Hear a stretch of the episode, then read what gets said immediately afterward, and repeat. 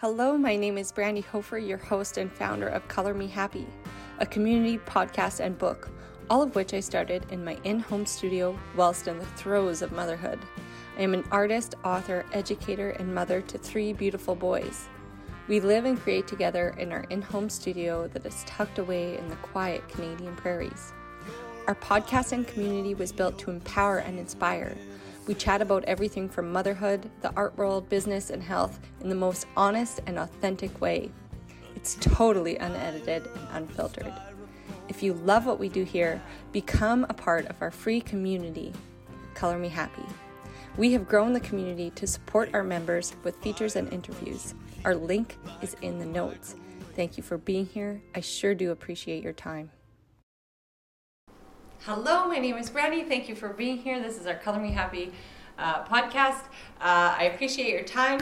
Uh, you're gonna love this episode. It's we talk a lot about um, dedicating time to your creative passions and career and making that time uh, and how to make that work and work it into your routine. Because when you have a powerful routine, you start to thrive, your business starts to thrive, and then you live in this beautiful life that you love and that you want to be in and wake up to and you're obsessed with it and you can't stop thinking about it and you can't believe how you got here and it's all working out and what the heck happened? Um, so we talked to another uh, muralist and artist and she takes us through uh, elba. I should say her name. Um, yeah so elba uh, raquel martinez. Um, she does these awesome huge murals. And so how she took her creative skill set and grew them and that was all through uh, vision routine um, and sitting in another career or something else that supplements and supports your income. So enjoy this episode. Thanks for being here. Um, coming out soon stay tuned for it on Brandy Hofer Studios. Um, our uh, Diversify Your Income um, course, class class. Yes, that's it. I just finished recording it, so I'm so tired. Uh, and the free marketing tips guide that we give as our freebie uh, that goes along with it, um, which Shannon got called out of because it's it's nighttime in Italy and her family came home. But that is just like how our lives work. It's not like we have some magical life where the this fairy came by and gave us these successful creative careers. So we built them, we manifested them, we're grateful for them, we volunteered, we diversified our income streams, we took steps um, like conscious very conscious steps uh, to get where we are, and we share it all with you. So I'm very excited to support uh, my fellow creatives in getting to where they want to be um, and living their everyday ordinary is extraordinary. And I'm so happy you're here. Uh, we'll chat more soon. And um, enjoy this podcast as always. Myself, but yeah, there we go. I'm set up you. yeah. Um. So nice to e meet you. Yes, likewise. Yeah, we're watching your stuff online. It's amazing. Yeah, you it's thank you. You as well. Um. And why we originally like connected was I think you commented on like a post for when I like had mentioned what like an art consultant said to me once about mm-hmm. like never making it, or I can't remember. Do you remember? Yeah, so my friend was clearing out all my photos yesterday. Shout out to Benjamin for doing that for me. Um, and I was telling him how I was gonna have a meeting with you today, and I couldn't remember so I had to go back through all of your pictures and then I found the one. It said that you were never going to make it as a professional artist, you know? Oh, yeah, that's what you mother. said. Yeah, that's the one. I looked it up yesterday. I was like, how did I connect with her? Yeah, because she said, um, because I'm sharing so much of the artist mother part, like the process, and the she's like, you can't have your kids, like, you'll maybe get a wine sponsor. And I was like, who the fuck are you right now?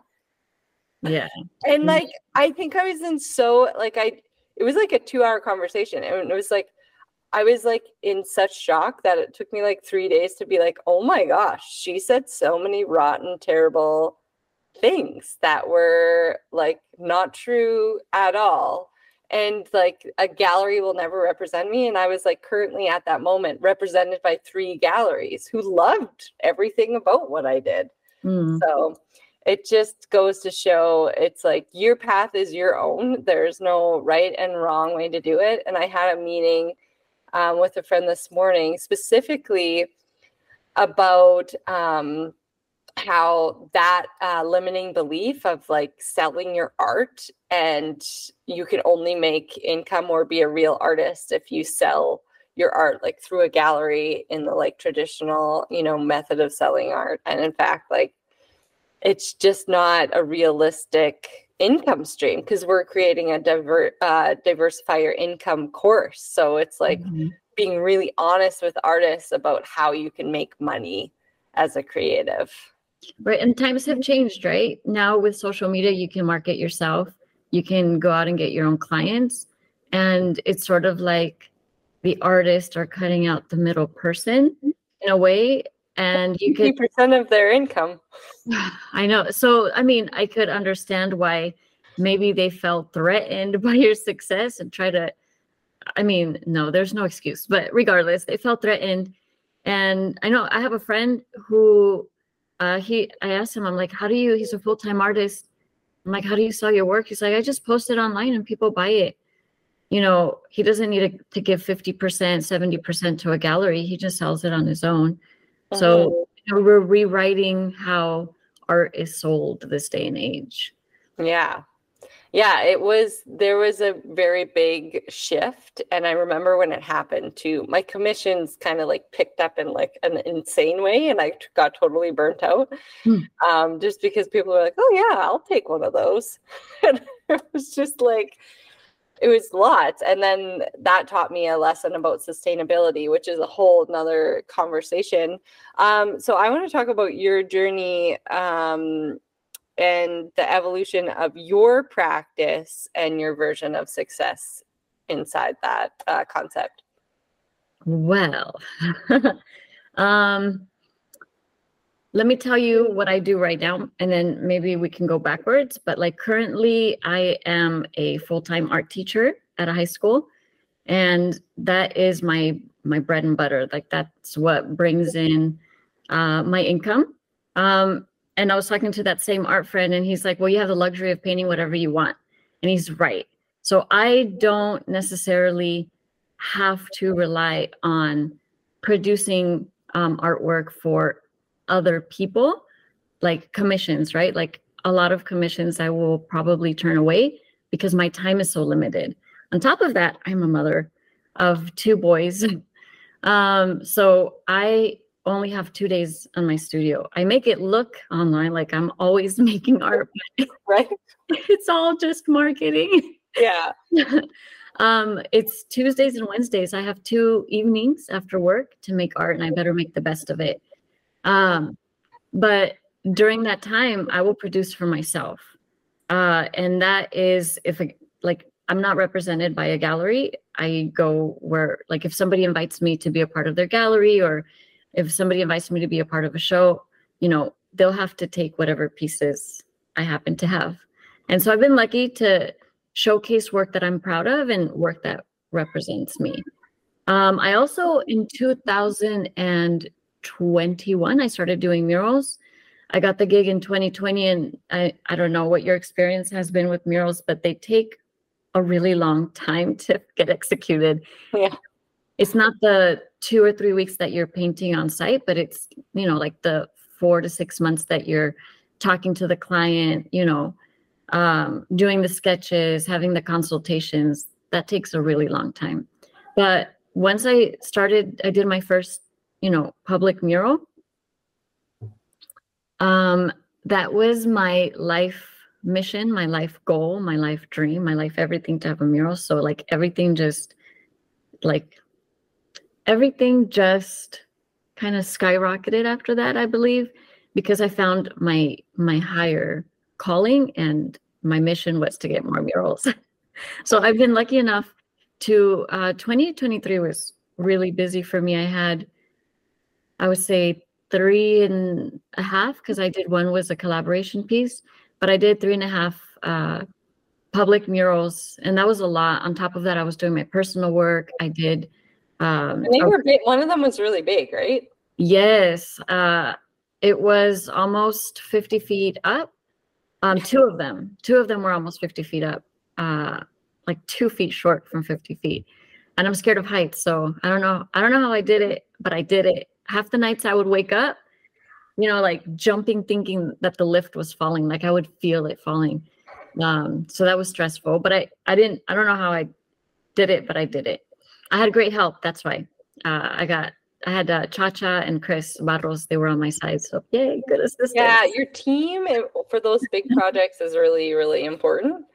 Mm-hmm. Um, to make the whole experience like really great for everyone actually so yes. um, i wanted to go back to what you said about um, you only had two nights a week and you like made the time that was like your your time it's your time to create and it's your time to do whatever you need to do for your business. Because so many people are like i don't have the time. And i'm like i totally get that but you can make the time somewhere for something that you are passionate about. Like you can make it. First of all one thing and no one likes to do it. I never do it. Never look but mm-hmm. like look at your hours that you spend on your phone. And then mm-hmm. you're like, oh, I actually probably could like have an hour or two a day to contribute to. Mm-hmm. Um, I know like my productivity and my skill level. That was like one of my first goals is when like Facebook started in like two 2000 what six or whatever when it kind of got went out everywhere uh 2005 ish no 2006 anyway I was like, you know, we all got exposed to like bigger, better art. And I was like, oh my gosh, my skills are like not where I want them to be. So I was working full time and I'm like, and I didn't have kids yet. I'm like, I'm going to paint every night. I'm going to draw every night. And so I would get my tea and I would work every night at the same time. Um, you know, two hours before bedtime and grab grab my tea and routine. So like I would like when I wasn't in the studio, if I would like go out with friends on a Friday, I could like hear my music, the Feist starting because I would like listen to the same. And once you like work these things into your routine, your body and your mind expects them. And we all know when you show up um, habitually with something that the tiniest little bits add up to like really big, you know, projects. Um, so I have a question for you. In 2021, you started painting murals. What made you decide, like, I want to dive into the mural world? Well, can I touch on what you said um, about the literal things and making the dedication? I think what you said was like spot on. Um, I so I went to art school. Like I put myself through the Academy of Art in San Francisco, and you know I graduated in 2000 and oh my god 2008 i think. Um, but i didn't practice art right away because i decided to uh, start you know a family. Like i got engaged i got married and while all my other friends were you know i say they had the luxury of like free time. Um, i had to work to pay off my loans you know and i had you know like a life. I got pregnant in 2010, I think. Um, so then I had to raise my children. So even though I graduated in 2008, I put my art kind of on hold, and it wasn't until my my firstborn was like one or two that I started making the commitment to myself. Um, so that's one of the things that you said. You know, you made a commitment to yourself to practice every single night, no matter what. Uh, I started off like with New Year's resolutions. Like I would ask people, "What's your New Year resolution?" And I had to write mine out in a card. I would practice ten hours a week, and ten hours seems small. Like ten hours out of you know, there's 24 hours in a day. It's one fourth of a, a work week if you think about it. But that's how I started. I put it on a card and I put it in front of my mirror. So every time I would get ready in the morning, I had to log those 10 hours. So I couldn't let myself forget. So I did that for about a year, but it wasn't murals. It was just my sketchbook.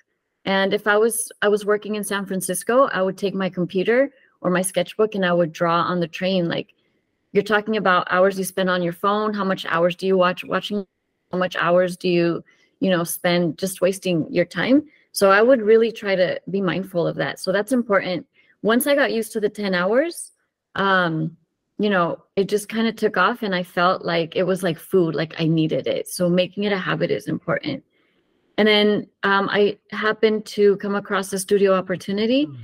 and then i made the commitment to two days a week no matter what, two days a week, two days a week.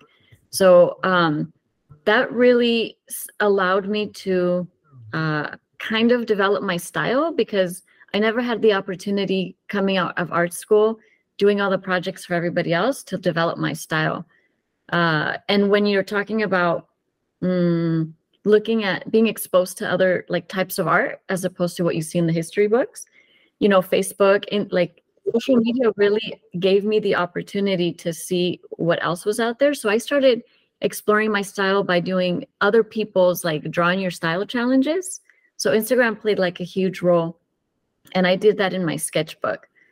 Um, and once I figured out what my voice was or what I wanted to paint, then like, then I started to create my own. I don't like to call it a, a brand, but like my own you know vision for who who who I was like as an artist um, without having to fall into other people's categories. I was also talking to another artist friend. Like, I thought that the world wanted political artists, so I was trying to do a lot of political artwork, but I just it didn't resonate with me. Um, I felt more comfortable telling my own stories. But um, as in regards to why I started uh, doing muralism. So I'm a teacher. Um, number one, I love creating for the community, like the aspect of, you know, muralism to make, to fulfill and enrich people's lives and to teach without having to be present. That's important. Right. Um, and then, you know, making art that is accessible to people without necessarily people having to step into a gallery. Uh, I work for a school that's for uh, like underserved community. They their parents don't take them to galleries. They don't take them to the opera. They don't take them to, you know, a lot of the enriching experiences that can uh, create those conversations artistically. Uh, but when you put uh, at least in, in my neighborhood where, when I grew up, the murals create that experience. That is the art experience that the population where I grew up is is getting. Plus, I grew up, you know, learning about Diego Rivera as a I'm Mexican, so in the Mexican world, like those are the heroes, Siqueiros, um, Orozco, Rivera, um, and so it's just like for me, it's the ultimate you put your up on the wall and you can't turn away from it. Was going to walk into the gallery, but people are going to walk by that mural all the time. And it's something bigger than yourself. And it's also like you're leaving a legacy. And hopefully, what you're leaving behind is enriching people's lives on a grander scale. And if the people in the community see themselves represented, then you're you're affecting them in a, a positive psychological way. Um, I right now I'm working on a on a mural that's I'm gonna start sketching during the holidays. So I know what you're talking about, lots of work. But I'm gonna be doing a mural uh, in the summertime. But it's for a library in in a, a neighborhood that you know may have um, you know not the best rep, but I want to put in enough in there to showcase the beauty of the people that live there, you know, the positivity, the vi- vibrant part and the aspects of the community um, to uplift everybody who who lives there. And I got to talk to some of the residents in the neighborhood, and I just want to showcase and highlight, you know, the beauty in the community. Um, so that's important to me.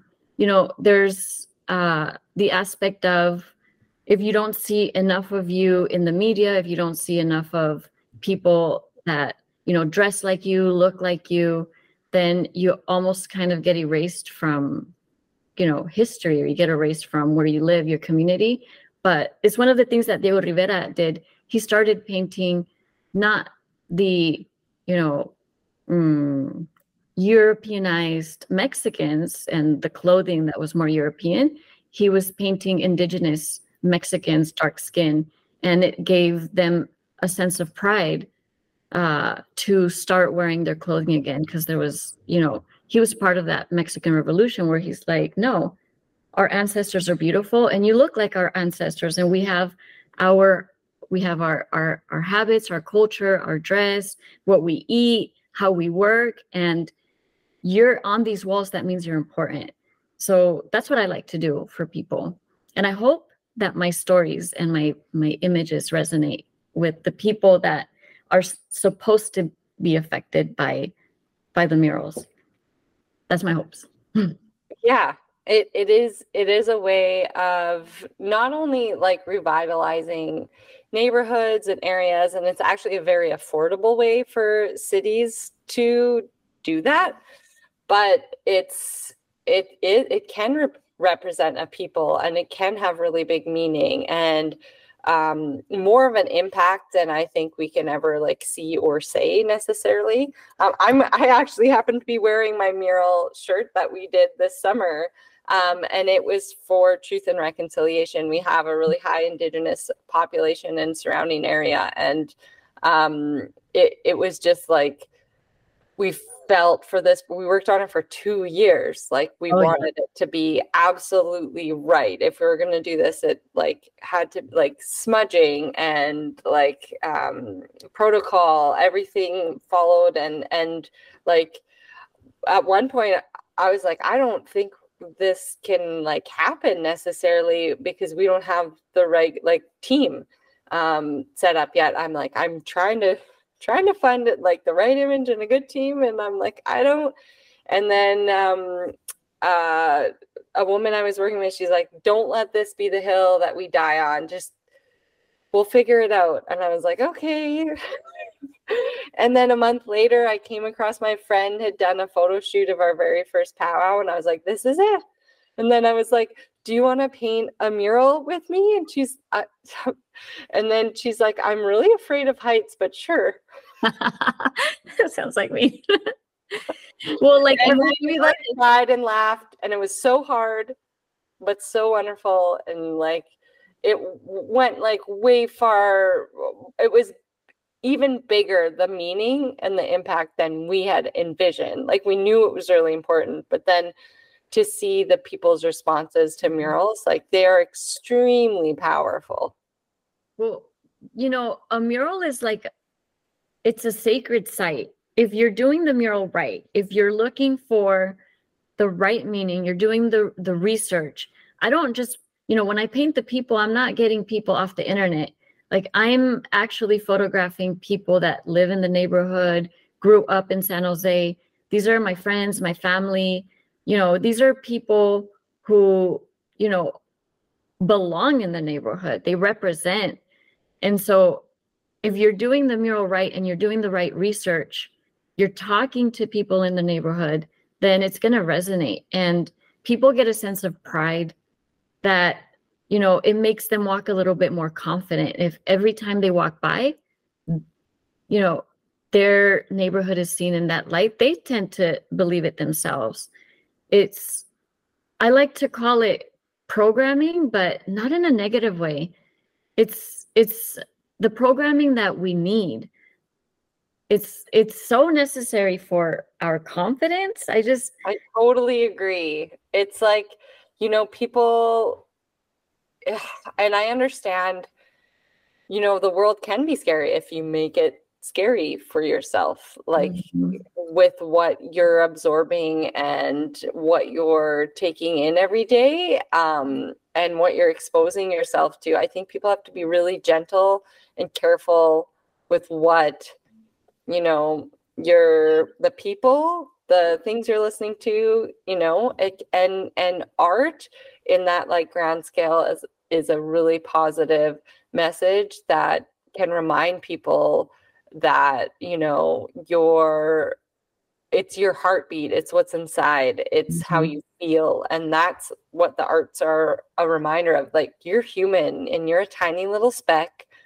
in such a grander space but mm-hmm. while you're here you matter and you should be living to your fullest potential and desire yeah and and that's why you know artists you need to be very like if you're a muralist specifically you have to be very intentional about the images that you put up because people are going to walk by these every day and they are it's going to become part of their story and you get to influence them. I know in the, the last community uh, the meeting that we had for the the library um, mural that i'm about to create i got to talk to children i got to talk to you know the older population the like just a bunch of people that were different demographics different ages just it was wonderful.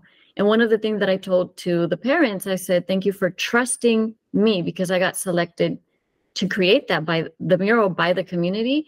I said thank you for trusting me to raise your children in a visual way that's going to affect them uh, subconsciously and i will do my best to you know give them positivity and give them pride and give them confidence in who they are. So I, it's a big burden if you think about it because hopefully it'll be it for a long time and when they grow up like when they look back you don't even realize how sub- these images subconsciously just embed in in in you. They become a part it is, of you. it is scary. I was watching i don't know where did you grow up? I grew up in san jose over here. Okay so i'm not sure I was watching a documentary last night on Mr. Dressup. Did you ever was that ever on your like programming? Okay, I think it was mm-hmm. Canadian programming and I wasn't sure.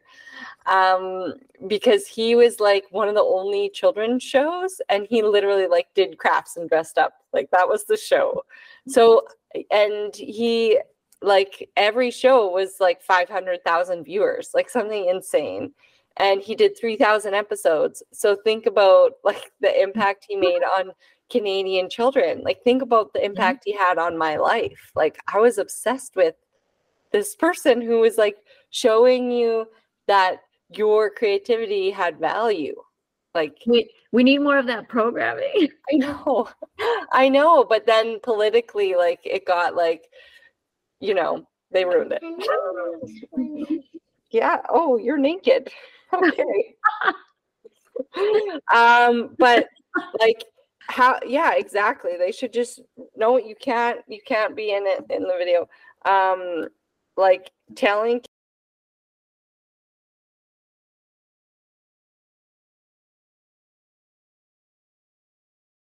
um art academy like uh a special program. Can you get your dad to blow up this balloon?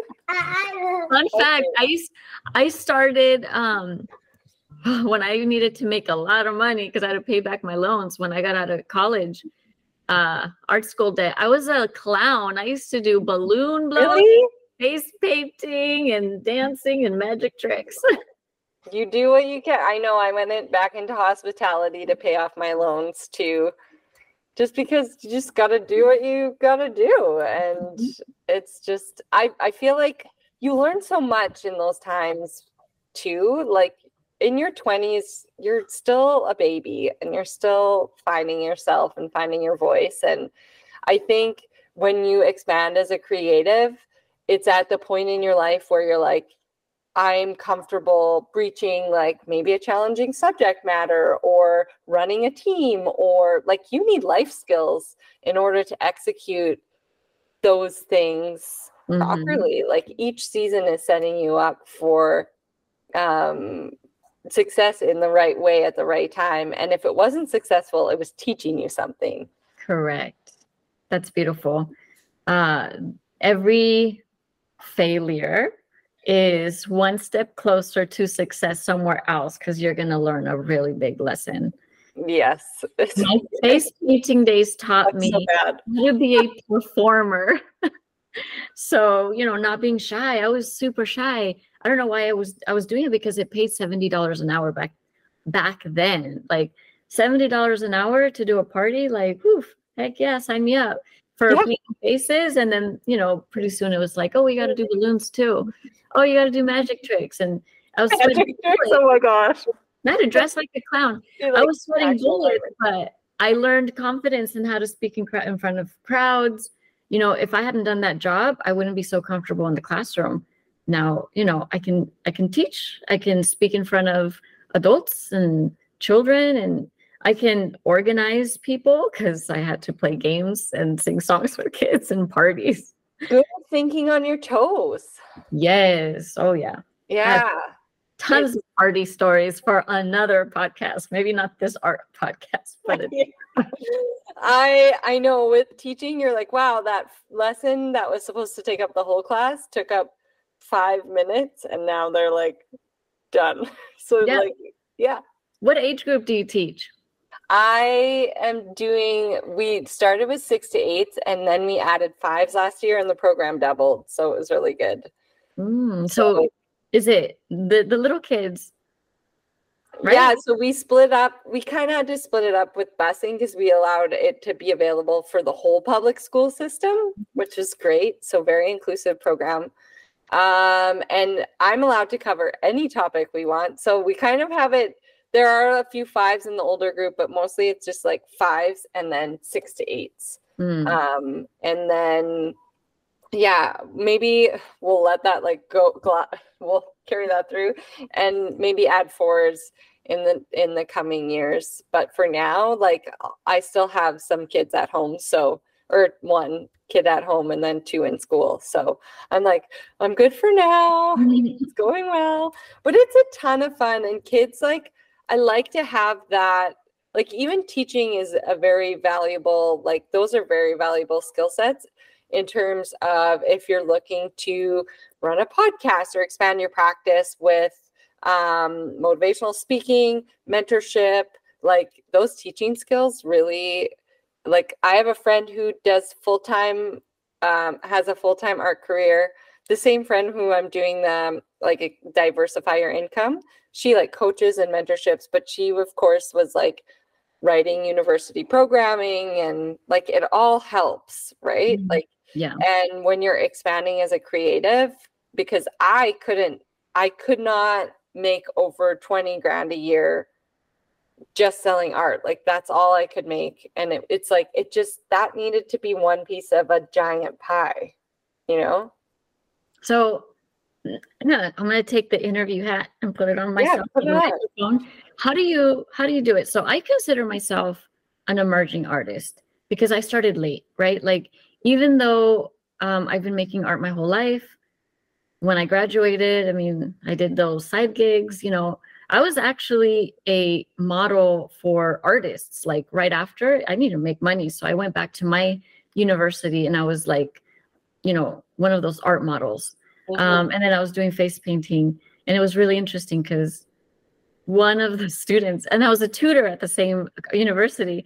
One of the students that I was tutoring, I ended up going as dressed as a clown to her family's party, and I was like, "This is a conflict of interest." Oh my gosh, how it's all meshing together. How is she going to take me seriously? Um, but you know, in 2013, you know, maybe eight years after I graduated, I started, I decided, okay, it's time to get back to the art game um, and do, you know, do me instead of always having to provide for the family. You know, as I can see where the mentality of the art director that told you you're never going to make it because you do have all the odds stacked up against you societally. One, I'm a woman. Okay, let's go ahead. Number one, you're a woman. Number two, you're a woman. Number three, you're yeah. a woman. Number four, you're a mother. Yeah. You know, I don't think that, you know, I, I watched a show and, you know, because societally, uh, women tend to take on a larger caregiving role. Not in all cases. I have to be careful with what I say because I don't, I don't want to step on anybody's toes. But just generally speaking, we are. There's seeing- data to support it. Okay. Melinda Gates wrote a book, and she has the data over 20 years and she uh, did each country mm-hmm. and there's like you know sweden's 30% uh, that uh, women do that much more unpaid labor. So statistically you go for it. we right do do more labor. So a lot of like the employers understand that. And so they're more hesitant to hire women which is why women don't get the same you know employment opportunities. And they will ask you more like oh do you have children? And that plays a role in whether they hire you or not because they know you might call in sick more. You might you know take uh you know leave a little earlier because you got to go to the doctor's appointment. So all those roles kind of play into uh why you know women have it like for me it was real like i had to you know raise my family and i had to get a, a steady income. You know i had to teach. I couldn't just create art and make, like you said, twenty thousand dollars was not going to feed my my kids. So you know, how do you how do you balance all of that? My question to you, like 2013, I barely started, but it wasn't until COVID 2020 when I had all the time in the world, you know, and I only taught online that I was able to pour every waking moment into creating art and go to my studio and you know do the mural like that's when things started clicking for me in 2020 and i mean this was you know 12 years after i got my my illustration degree how do you as as a, a mother uh, a teacher how do you start growing from the 20000 how do you start making because was it your Instagram? Did you put a post that you're making three figures now? Congratulations if that was you. Oh, I'm sorry. I turned my I turned off my mic because my kids are home from school and they're screaming their heads off and melting down. So I will answer your question. I just had to text my husband. I'm podcasting. and I forgot to put my AirPods in. I'll still answer and they'll just be loud in the background. Um yeah, so it's it's that has a that has accumulated over like a series of years of making really large goals and i and it actually stemmed from and shannon who i'm making the diversify your income course with is she she was in a she ran a mastermind and i was in it and um she just picked some really big artists and we all met and it was a good group and uh, she ran it because she was just like starting to run them, which was amazing. And I was, I did not want to paint. I was so burnt out from all those custom orders because it worked. And, and, you know, as an artist, when something's working, you're like, I should be grateful that I get to paint every day. And it's like, cool, but like there's only so much you can do in that one section. So my mm-hmm. pie was just like too expanded in one section. I totally burnt out. I didn't want to paint anymore portraits and i like i'm i'm obsessed with portraits i love that's all i really do want to paint i like abstract as well but i like to work the two forms together. Um and i remember i remember her voice i i remember the moment she said is that sustainable? And then i was like and i was kind of like well whatever i kind of like brushed off her comment. And um I had joined the Art Queens and joined some other groups, and I was in another mastermind, and I was just doing like a lot of research. And, um, you know, I feel like knowledge is power because it is. and I started thinking, I had never even really heard of sustainable or passive income. And I was just like making art and trying to sell it because that's what like I learned in art school. You know, that's how you, that's what you, a real artist does, right? And um, just figuring out what those things were for me that would work. So I was really sick of painting. So I ended up starting a podcast and writing a book. Not to say that those earn you money, but those are definitely not the big income things. But it's another way of a like meeting new people. Um, and you know having like anyone will come on your podcast like almost like i rarely get a no mm-hmm. um they're not like what are your stats no one ever asks what are who listens to your podcast how many people anyway right and it's just so cool. And I get to meet the coolest people and um, talk to other artists, bounce ideas off them. Um, so I would say muraling, adding that mural pie, but that's not for everyone. So I just want to say before I go on and tell everyone how I make money, the reason it worked is because I tried so many things and some like throwing spaghetti at a wall and seeing what sticks. Uh, some things didn't work like really some things are kind of working and i'm sure they'll work even better later like the book it just mm-hmm. like glides along consistently but it's not like my big money maker. Um so it's kind of like a little bit of everything it's like motivational speaking uh the muraling education huge. Education is a huge part of my pie. Um the public school system approached me i had just like and that only happened because of custom artwork they mm-hmm. ordered a custom piece, and I was like, "You guys have a hockey academy and a basketball academy, and this, this, this. Why don't you have an art academy?" And then a week later, I just got an uh, email like, "We'd love to talk to you about your art academy program." I was like, "I don't have one." I was I was legitimately complaining, and because I was like, and it's my community where I grew up, so I actually feel very passionate that these kids have an opportunity mm-hmm. that I didn't have. They don't have exposure to an now they have exposure to an individual who's a professional in the art world mm-hmm. succeeding so it's like all these things so muraling and education i'll like pull up i'm not going to screen share my income pie mm-hmm. but like courses education and murals are my top three earners um and those used to be just like artwork and commissions right but those weren't sustainable or passive uh, obviously, the courses in education, like it's a whole bunch of hard work at the beginning, but then you have it there. You can always refer back. I can always make a cool re- reel and be like, this is how we paint a portrait instead of me order getting custom orders for portraits. Mm-hmm. It's like, how about you try it? Here's my trick. You know, yeah, you I- tell me about commissions, and I haven't done that many commissions, but with the few that I have done, they're they're if you're charging the right amount, they're good. exactly. So you feel really honored. Like, wow, I'm going to be doing this.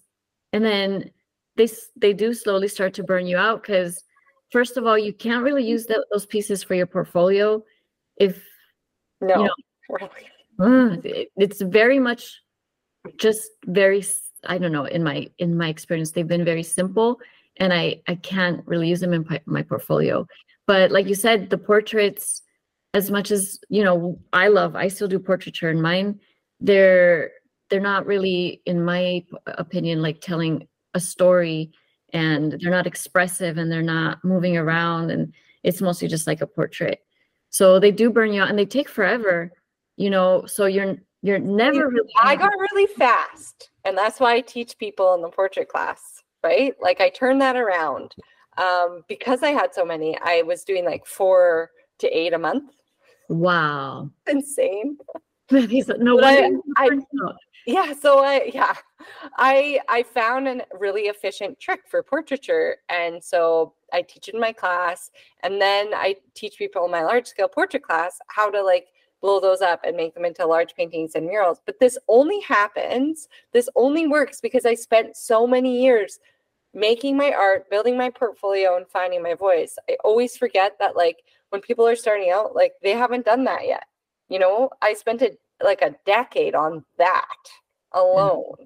Like, I know what my voice is, and I don't need to add, like, unless I get really inspired and I want to make a collection that year, mm-hmm. which, you know, I didn't really. I, I still painted, but I don't think because of this giant uh, 3,000 square foot mural. I didn't do a collection because I was like, I'm busy and really tired and very scared about this job because yeah, there's so much pressure. That's um, how how wide? Three thousand square foot mural. It was 132 feet.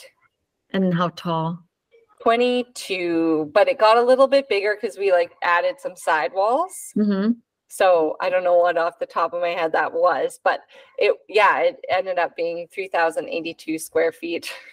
so and and we're planning more for 2025. Um with inclusivity and um, concepts and revitalizing neighborhoods and doing some garden projects in 2024. So it's not like I'm just doing mural after mural. It's just like one thing I do, and you kind of like work on each of the little things that you do mm-hmm. leading up, and then they just kind of like all add up. Mm-hmm. And like there were years where I made a minus a thousand dollars. Like there were years where mm. like those were learning years. Right. And who knows what I'll make next year. Mm-hmm. Right.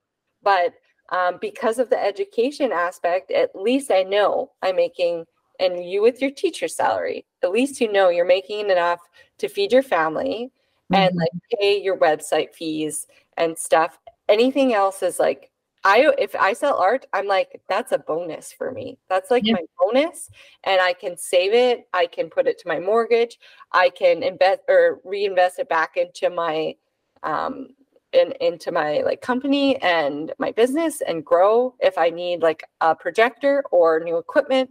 You know what I mean? And my original art consultant, not the one who took mm. me down. I never talked to her again. But she was the reason I had so many orders because she's like, what if we do this? And it worked really well. Her advice mm-hmm. worked really well. However, um, she was more like a gallery art consultant for like, I'm a professional artist, but like it was like that, you know, same concept of like, mm-hmm. and when I said that to her, when I said I treat artwork sales as a bonus, she's like, no, no, no, no. and that was my last meeting with her because I'm like, I, she's fantastic mm. but I have outgrown her. And I feel like coaching and, and getting a mentor is really important because they will take you to the next level and then you'll outgrow them because you'll eventually get you'll hit it you'll hit the level where you like started down here and you hit it and you're like i need someone else to take me to new ideas and new places and new incomes and new and you can do it it's just a matter of time and energy and the mm. season of life you're in. Yeah. And I mean, it's always looking for self improvement too, from what I hear.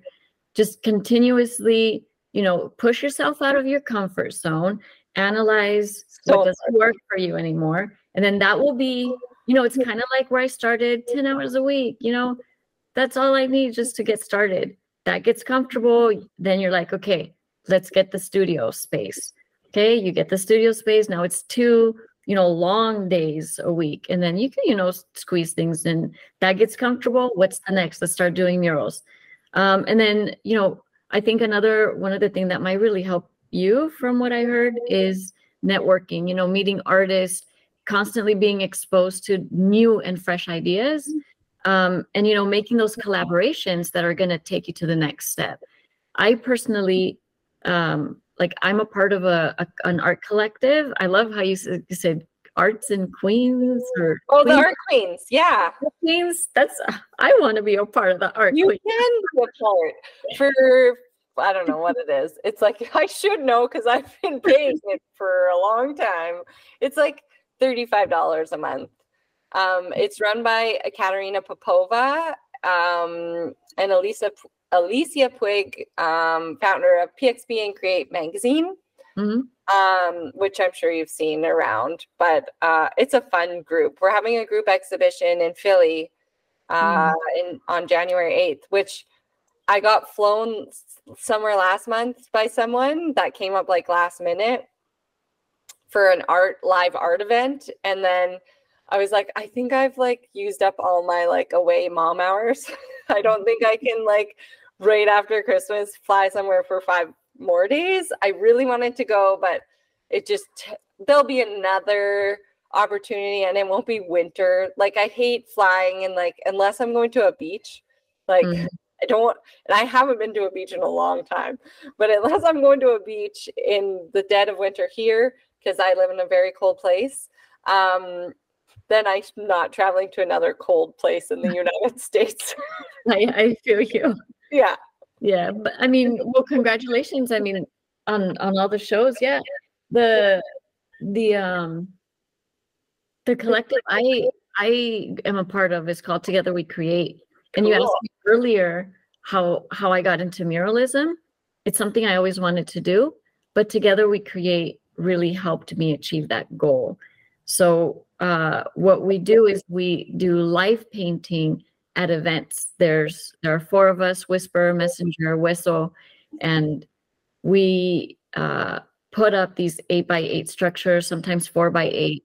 And I think that's what drew me to your page was that life painting structure that you had done. I think it was on the street, right? Yeah, I got invited to a mural fest by the and- same people who later loved me at that thing because I wasn't from there.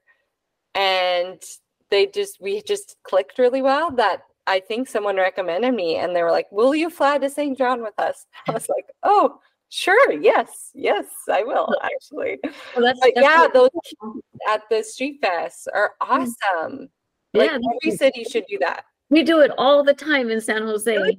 And how that's helped me is uh, I like it used to just be us and then a few other artists. And then eventually we got invited to larger events. And then we started creating our own events. And you just need more artists and more artists. So where I was just at home creating, then I started meeting other locals that were also in the same like you know trying to get exposure trying to one up themselves. And so we just became a network. And you know i like to think of twc together we create as like a hub for you know creatives to network and create in the spotlight because you're you're doing these festivals and you know they can use their reels the the the pictures. We also pay them so it's not just for exposure. You know we like to pay our artists which is also very important. It's something that i vowed and i told the crew i said my goal when we started was just a bunch of our friends painting. I said but my goal is to pay every single artist that comes and i will not accept. I remember that phone call and i said i'm not going to accept um, any more free gigs because our people can't be working for free forever. And I'm tired of asking for favors. And we became very intentional about that. And so, you know, we met, we meet that goal now. But yeah, that's networking is so important. Yeah, definitely. Yeah. yeah. And however that looks, but you're right. Like the power and collaboration is just insane. Like get out of your studio. Yeah. Get out of your studio and whether it's murals or group shows or you know just meeting or having like um what is it? Not artist mother they change to thrive together network. They do uh, taking up space. So like okay you're not getting invited to any galleries or whatever. We'll like pick a space and have a group show and invite mm-hmm. everyone you know. Like or if and i teach this in my mural course if you don't have any mural painting jobs just uh, like go up to like a clothing store that you find cool or you know mm-hmm. the owner or you love this coffee shop and be like a mural would look so great here do you want to yeah. trade me for you know $2000 worth of your sweet clothes this year mm-hmm. and that's what you get to add to your portfolio that's like something you can share that's like mm-hmm. your instagram portfolio like who cares about followers and watches like you're building your portfolio. This is right. what you do. This is the this is your branding. And you can do like even like three of those and you'll have jobs coming your way. You know what i mean? What i what i tell um so i have like an apprentice. Um he was one of my students and he helped me on my last mural um, which i'm really proud of because it just you know bridges the gap between like school high school education and then bringing him onto the professional world. Yeah. um, and one of the things that i told him is you know it's nice to get paid for your work so i'm pushing him to work with contract contract contract. But i said if you're really desperate what you can also do is exactly what you said is do trade and maybe do some free work um, when you first start off because you know the best time to be hungry is when you're in your 20s not when yeah. have a family sorry don't do work for free or trade only if you're built needing to build your portfolio exactly. because you job. build your portfolio at the beginning your voice yeah you you you build it nobody you don't have to tell people you did it for free no. at the beginning when you do that you just say this is your client and then you know but yeah. just don't do too much work for free because that puts our profession, that's another conversation, right? Yeah. It profession. Plumbers don't work for free. Maybe they'll do favors for their friends, but don't it just puts us in a bad spotlight. And I understand we got to do it all some sometimes like my I used to work at a pizza parlor and he used to say he was like he had a bunch of pizza parlors. He's like I started off giving free pizza.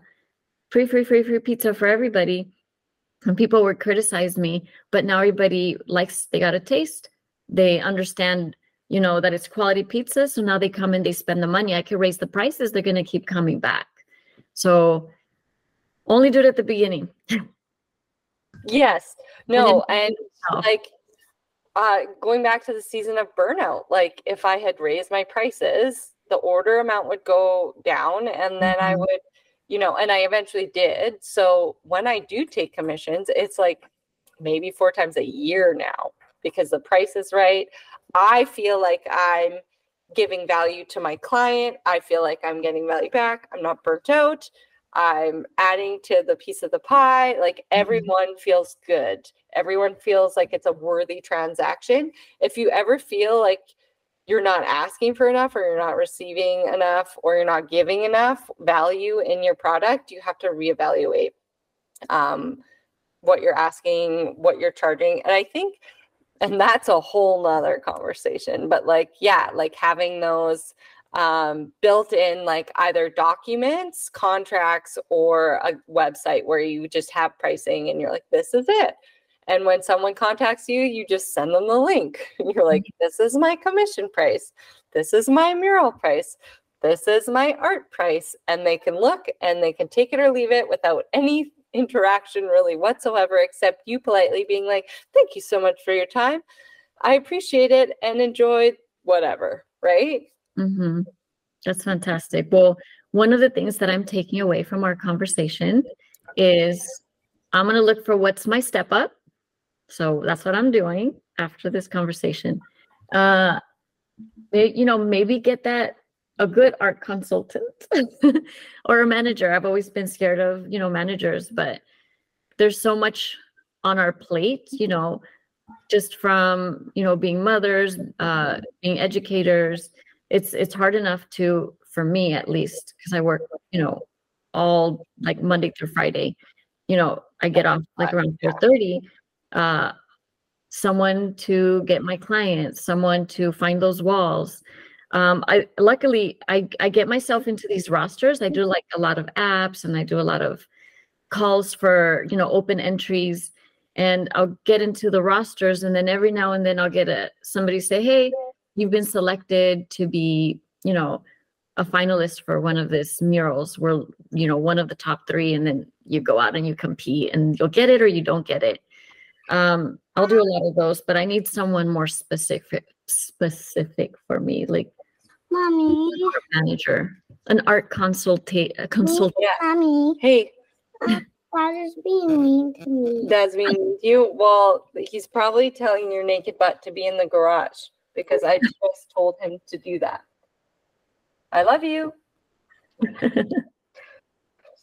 yeah, no, you definitely need someone who caters to like what's going on. Are you mm-hmm. talking about like a mentor or uh, like a person who will get you jobs? I think both, right? Wouldn't they kind of find that's one of one of my professional fears has always been paying somebody to take a cut but in a way like i kind of already do it i work with a, an organization called local color I love it. It's a woman run organization and they do a lot of the the mural uh, scouting here in San Jose. And you know, I've done three murals for them and some other jobs for them, but you know, they take a cut. It's you know the production and the manager uh, cut, but they take the stress off of me. You know, I can just be teaching. I could be cooking and I'll get a text like, hey, this murals, we found a mural for you. Like, that's yeah. Not, yeah, that's a job you didn't have before. Exactly. You know, I I I have people, yeah, who help me all the time. I have a ad person, I have a web person, I have a YouTube person. Uh, I do my Instagram, but um, because it's some mm-hmm. one woman tried to take it over and she's like, Your voice is really strong and there's absolutely no way it can I can replicate it at all. I'm like, I get that. Yeah. Mm-hmm. But uh so I run that and then they develop content from stuff I've already already created. But like my ad person for my podcast, like he takes a cut and he also does like um he hasn't got me a mural job yet, but I know he will. Um uh like business, local businesses and those are real jobs those are real paying jobs um, when you work locally and think locally. Everyone's like, oh, I have to get real famous and I have to have likes and reels. And it's actually not true. Mm-hmm. so, success is letting go of those limiting beliefs of like fame and what a successful art, artist looks like. It's like your path and your real paying jobs. And mm-hmm. that, and finding where you're like really happy doing the jobs that might not be murals. I know we both do well with murals, um, but it's like it, it's just like or mentoring's really like filling your bucket, and then you you have your mentees that you teach during the day, and then the rest half day, and then the rest of that day you get to paint, and that's like a really nice balanced mm-hmm. uh, day where you're like i felt i made like money that i can live off of and now I can paint and then for my show coming up. And you know what I mean? Like finding those things at work and and you wouldn't have those jobs unless you had those elements right? Eh, mm-hmm. those that my one friend Ashley Cassens she's in Florida doing tons of murals. She just quit teaching full time and she uses you might have to go back and listen to the podcast. She has an app oh, I don't know what it's called. It's like a, oh, it's like a pin, but it's not Pinterest. It's like you have, it's like just like a job site, and you pay for. So it takes a cut, but she like says she does murals, and then that's how she gets her jobs, and it works really well. And she made a ton of money muraling. Um, so it, it it looks for murals, and then like it it's just like a job posting site. Oh, cool. Yeah, go, like look for Ashley Cassens in the podcast, and you can find it back. We talk all about murals. You'll love it, anyways. Mm-hmm. Um, and yeah, I'm gonna put that in my notes right now so I don't forget. Yeah, she and and follow her on Instagram and and just send her a message and say Brandy said that we should connect. Her murals are phenomenal too. Uh, well. Ashley Cassens. Yeah, C A S S E N S. Okay. Yeah, you'll love her. We can wrap up our podcast too. now that we're totally like, but yeah, thank you so much for being here. Where can everyone find you on social media? They can find me at the Elba Raquel on Instagram. Perfect. Thank you so much. Yeah, I'll just wrap that up because I was like, we're veering off into like, I'll recommend this person. Yeah, Ashley's amazing. Um, and yeah, it was her first year. Just she was full time teaching, and then she ended up surpassing her teaching salary um, by adding murals into her practice. So I've known her for a few years. It's so fulfilling. I don't yeah. know, like I, like this morning, I was out painting a utility box, and I'm I'm with you here right now, but my mind's over there. Like I want to go paint. I love talking to people too. Yeah, while you're doing it, it's so yeah. fun.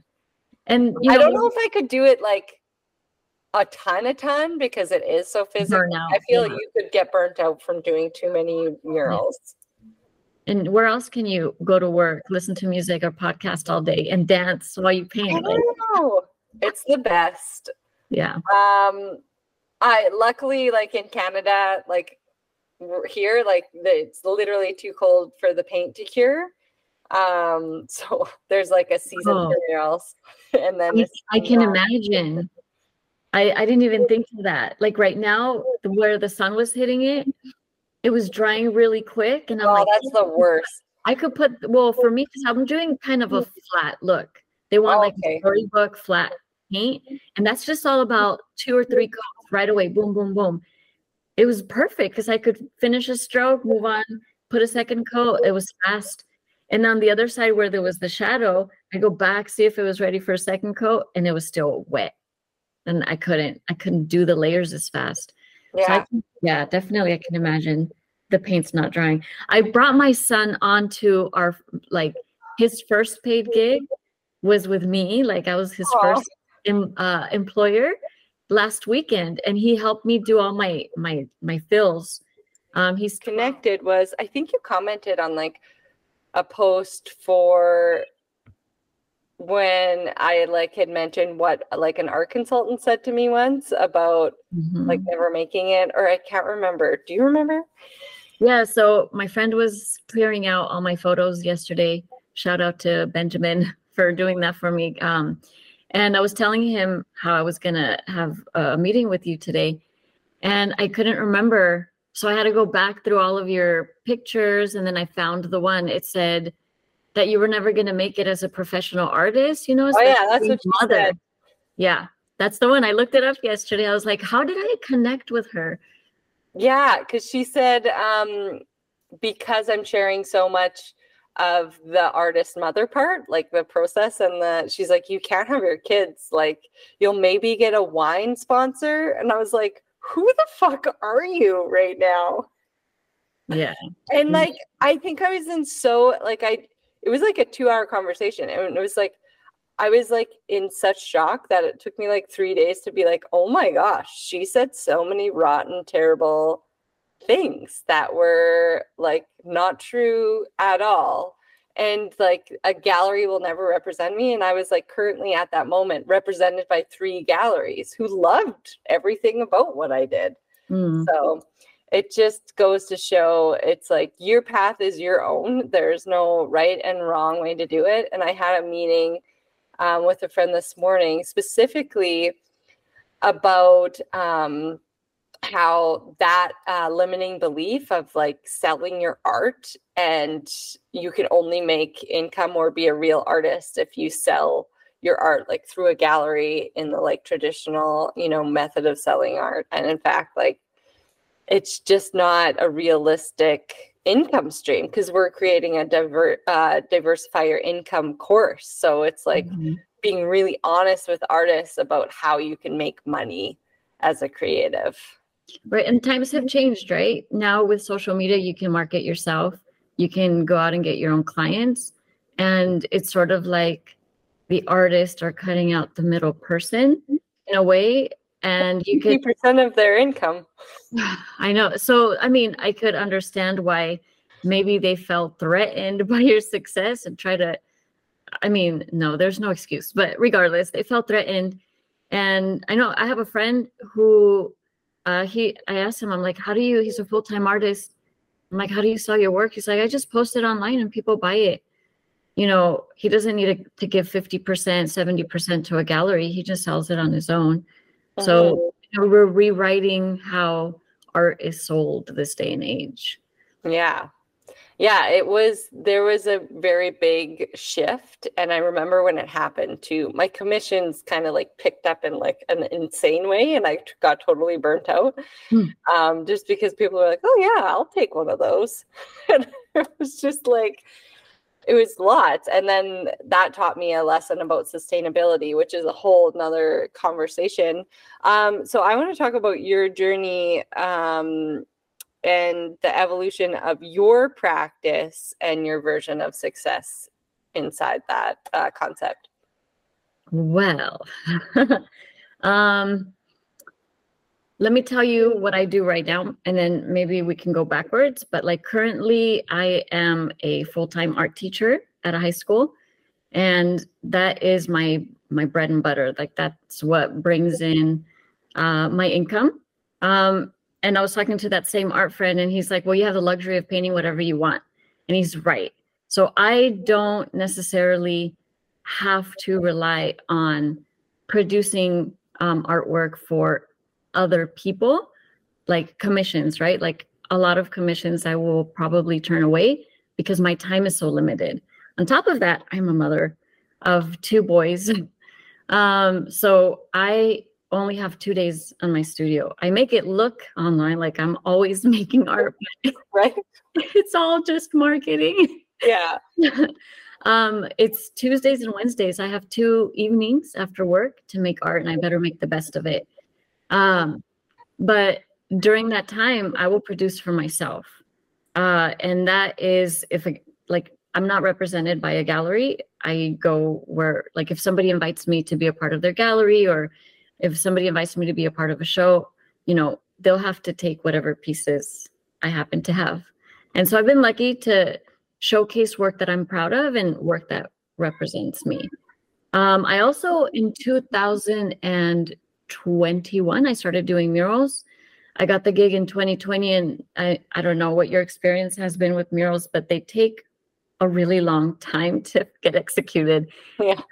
It's not the two or three weeks that you're painting on site, but it's you know like the four to six months that you're talking to the client, you know, um, doing the sketches, having the consultations. That takes a really long time. But once I started, I did my first, you know, public mural. Um, that was my life mission, my life goal, my life dream, my life everything to have a mural. So like everything just like everything just kind of skyrocketed after that, I believe, because I found my my higher calling and my mission was to get more murals. so I've been lucky enough to uh, 2023 was really busy for me. I had, I would say, three and a half because I did one was a collaboration piece, but I did three and a half uh, public murals, and that was a lot. On top of that, I was doing my personal work. I did. Um, they were big. One of them was really big, right? Yes, uh, it was almost 50 feet up. Um, two of them, two of them were almost 50 feet up. Uh, like two feet short from 50 feet. And I'm scared of heights. So I don't know. I don't know how I did it, but I did it. Half the nights I would wake up, you know, like jumping, thinking that the lift was falling. Like I would feel it falling. Um, so that was stressful. But I, I didn't, I don't know how I did it, but I did it. I had great help. That's why. Uh, I got I had uh, Cha Cha and Chris Barros. They were on my side. So yay, good assistance. Yeah, your team for those big projects is really, really important mm-hmm. um, to make the whole experience like really great for everyone actually so yes. um, i wanted to go back to what you said about um, you only had two nights a week and you like made the time that was like your your time it's your time to create and it's your time to do whatever you need to do for your business because so many people are like i don't have the time and i'm like i totally get that but you can make the time somewhere for something that you are passionate about. Like you can make it. First of all, one thing, and no one likes to do it. I never do it, never look, but like look at your hours that you spend on your phone. and then you're like, oh, I actually probably could just like have an hour or two a day to contribute to. Mm-hmm. Um, I know like my productivity and my skill level that was like one of my first goals is when like Facebook started in like two 2000 what six or whatever when it kind of got went out everywhere uh 2005 ish no 2006 anyway i was like you know we all got exposed to like bigger better art and i was like oh my gosh my skills are like not where i want them to be so i was working full time and i'm like and i didn't have kids yet I'm like, I'm going to paint every night. I'm going to draw every night. And so I would get my tea and I would work every night at the same time.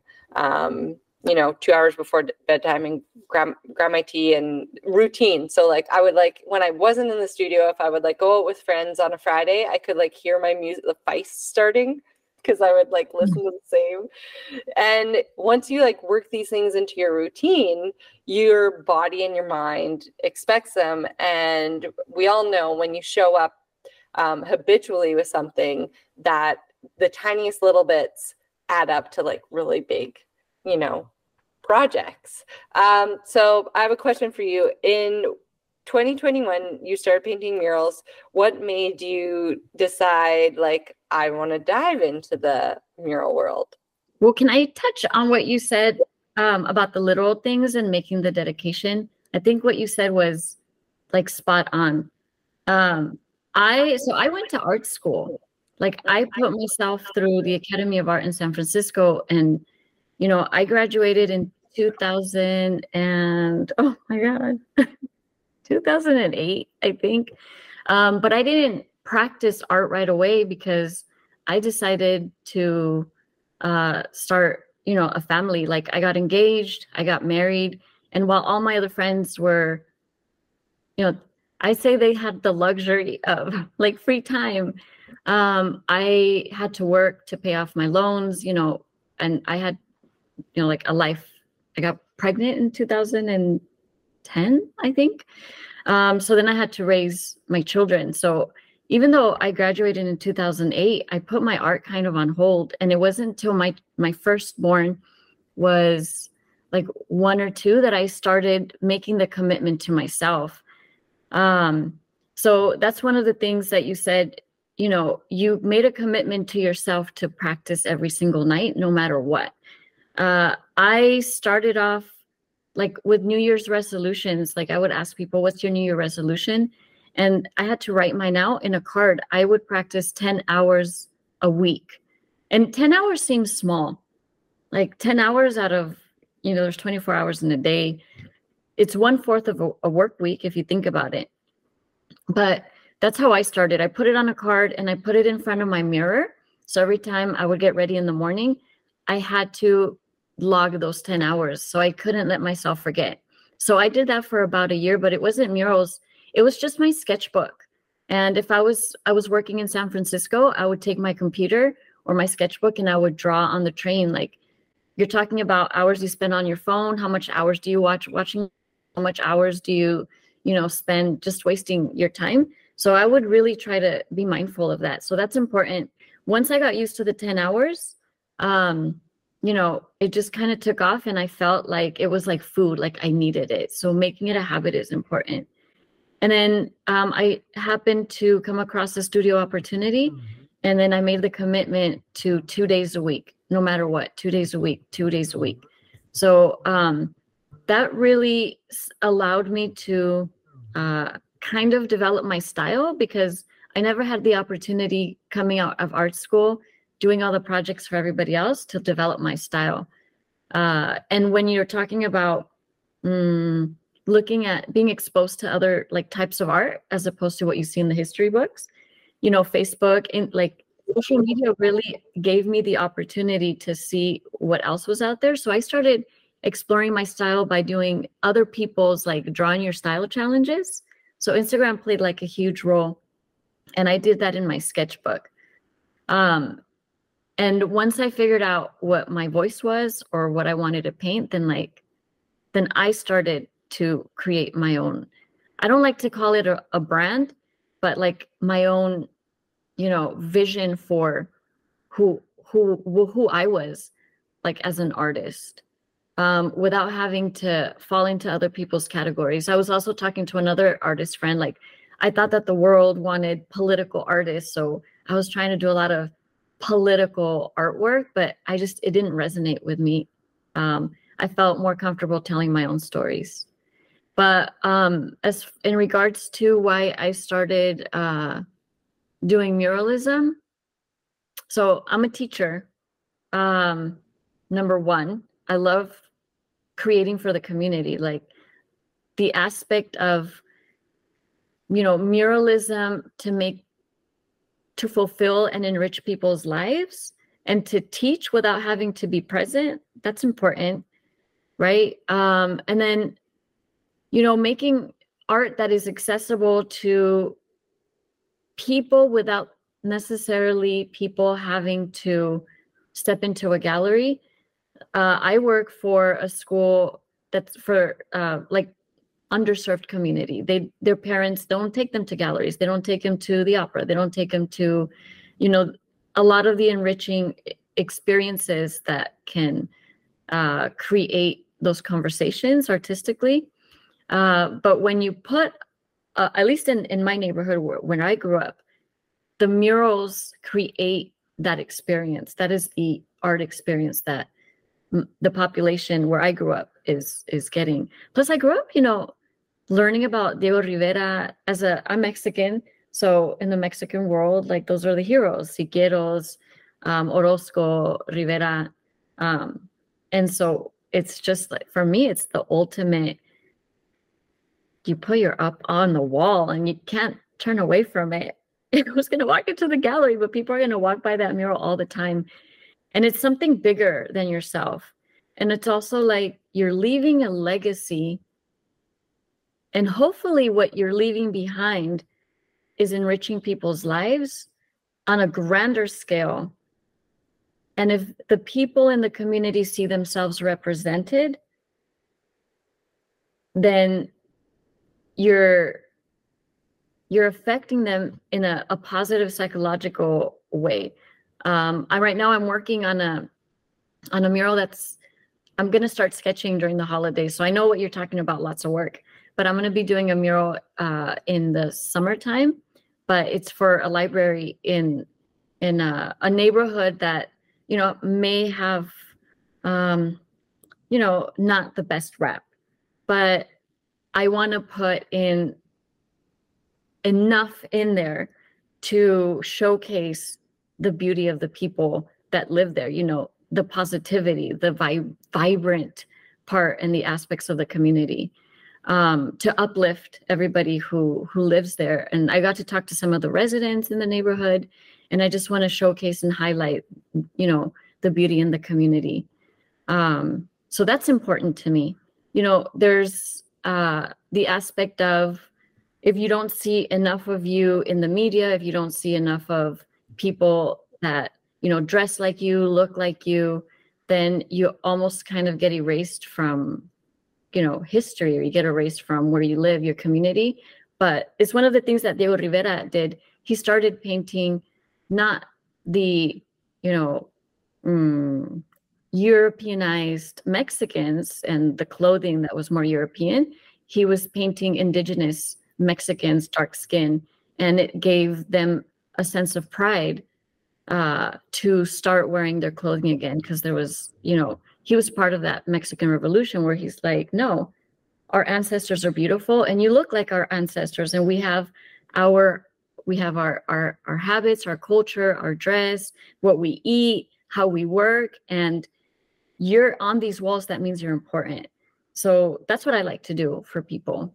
And i hope that my stories and my my images resonate with the people that are supposed to be affected by by the murals that's my hopes.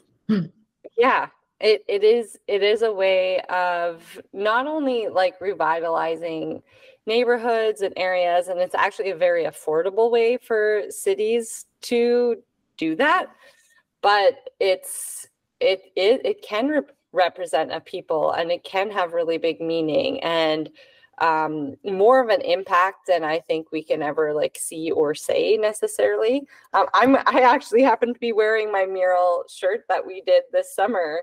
Um, and it was for truth and reconciliation. We have a really high indigenous population in surrounding area, and um, it it was just like we felt for this we worked on it for two years like we oh, wanted yeah. it to be absolutely right if we were going to do this it like had to like smudging and like um protocol everything followed and and like at one point i was like i don't think this can like happen necessarily because we don't have the right like team um set up yet i'm like i'm trying to trying to find it like the right image and a good team and i'm like i don't and then um uh a woman i was working with she's like don't let this be the hill that we die on just we'll figure it out and i was like okay.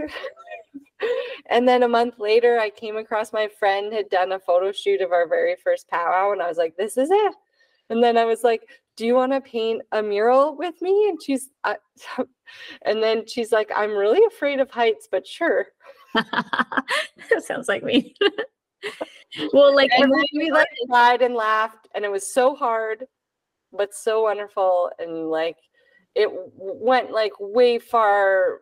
It was even bigger the meaning and the impact than we had envisioned. Like we knew it was really important, but then to see the people's responses to mm-hmm. murals, like they are extremely powerful.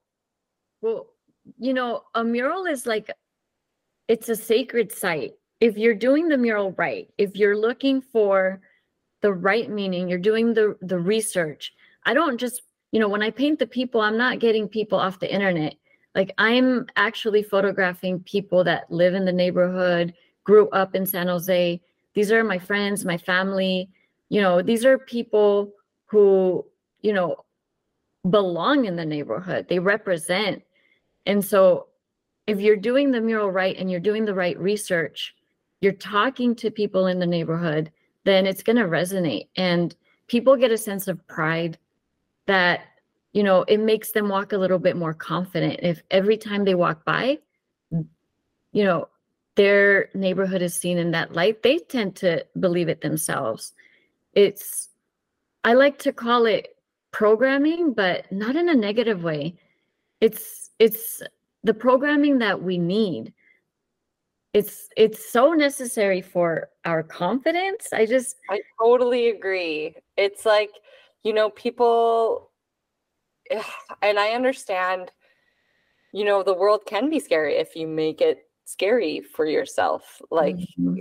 With what you're absorbing and what you're taking in every day um, and what you're exposing yourself to i think people have to be really gentle and careful with what you know your the people the things you're listening to you know and and art in that like grand scale is is a really positive message that can remind people that you know your it's your heartbeat it's what's inside it's mm-hmm. how you feel and that's what the arts are a reminder of like you're human and you're a tiny little speck in such a grander space but mm-hmm. while you're here you matter and you should be living to your fullest potential and desire yeah and and that's why you know artist you need to be very like if you're a muralist specifically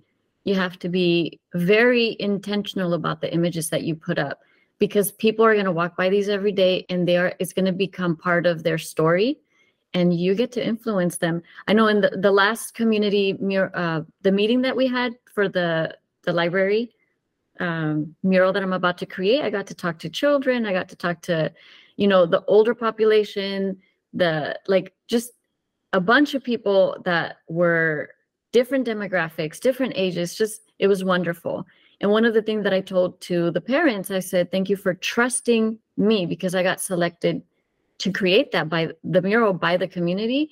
I said, thank you for trusting me to raise your children in a visual way that's going to affect them uh, subconsciously. And I will do my best to, you know, give them positivity and give them pride and give them confidence in who they are. So I, it's a big burden if you think about it, because hopefully it'll be it for a long time. And when they grow up, like when they look back, you don't even realize how sub these images subconsciously just embed in in in you. They become a part it is, of you. It is scary. I was watching. I don't know. Where did you grow up? I grew up in San Jose over here. Okay. so I'm not sure I was watching a documentary last night on Mr. Dressup. Did you ever was that ever on your like programming? Okay, I think it was mm-hmm. Canadian programming and I wasn't sure. Um because he was like one of the only children's shows and he literally like did crafts and dressed up. Like that was the show. So and he like every show was like 500,000 viewers, like something insane and he did 3000 episodes so think about like the impact he made on Canadian children. Like, think about the impact he had on my life. Like, I was obsessed with this person who was like showing you that your creativity had value. Like, we, we need more of that programming. I know, I know. But then politically, like, it got like, you know, they ruined it. yeah. Oh, you're naked. Okay. um, but like how yeah exactly they should just no you can't you can't be in it in the video um like telling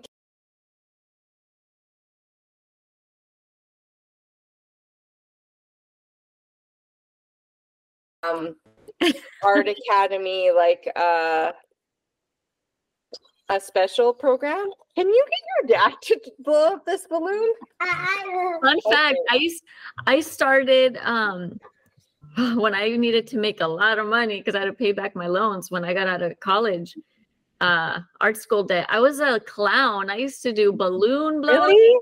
face painting, and dancing and magic tricks.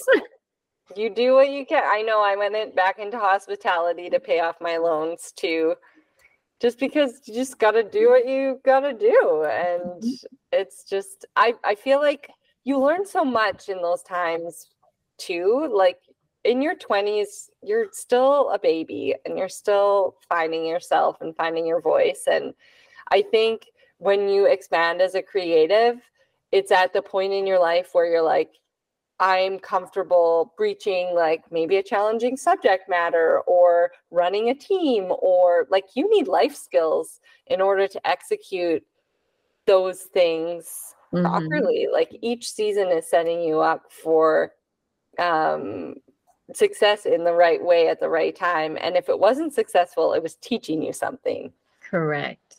That's beautiful. Uh, every failure is one step closer to success somewhere else because you're going to learn a really big lesson. Yes. My face painting days taught That's me so how to be a performer. so, you know, not being shy. I was super shy. I don't know why I was I was doing it because it paid $70 an hour back back then. Like $70 an hour to do a party, like, whew, heck yeah, sign me up for yeah. faces. And then, you know, pretty soon it was like, oh, we got to do balloons too oh, you got to do magic tricks. And I was sweating. Tricks? Oh my gosh. To dress like a clown. Like I was sweating bullets, but I learned confidence in how to speak in, in front of crowds. You know, if I hadn't done that job, I wouldn't be so comfortable in the classroom. Now, you know, I can I can teach. I can speak in front of adults and children and I can organize people because I had to play games and sing songs for kids and parties. Good thinking on your toes. Yes. Oh yeah. Yeah. Tons of party stories for another podcast. Maybe not this art podcast, but I I know with teaching, you're like, wow, that lesson that was supposed to take up the whole class took up five minutes, and now they're like done. So yeah. like, yeah. What age group do you teach? I am doing, we started with six to eight, and then we added fives last year, and the program doubled. So it was really good. Mm, so, so, is it the, the little kids? Right? Yeah, so we split up. We kind of had to split it up with busing because we allowed it to be available for the whole public school system, which is great. So, very inclusive program. Um, and I'm allowed to cover any topic we want. So, we kind of have it there are a few fives in the older group, but mostly it's just like fives and then six to eights. Mm. Um, and then yeah, maybe we'll let that like go. We'll carry that through, and maybe add fours in the in the coming years. But for now, like I still have some kids at home, so or one kid at home and then two in school. So I'm like, I'm good for now. it's going well, but it's a ton of fun, and kids like I like to have that like even teaching is a very valuable like those are very valuable skill sets in terms of if you're looking to run a podcast or expand your practice with um, motivational speaking mentorship like those teaching skills really like i have a friend who does full-time um, has a full-time art career. The same friend who i'm doing the like diversify your income she like coaches and mentorships but she of course was like writing university programming and like it all helps right? Mm-hmm. like yeah.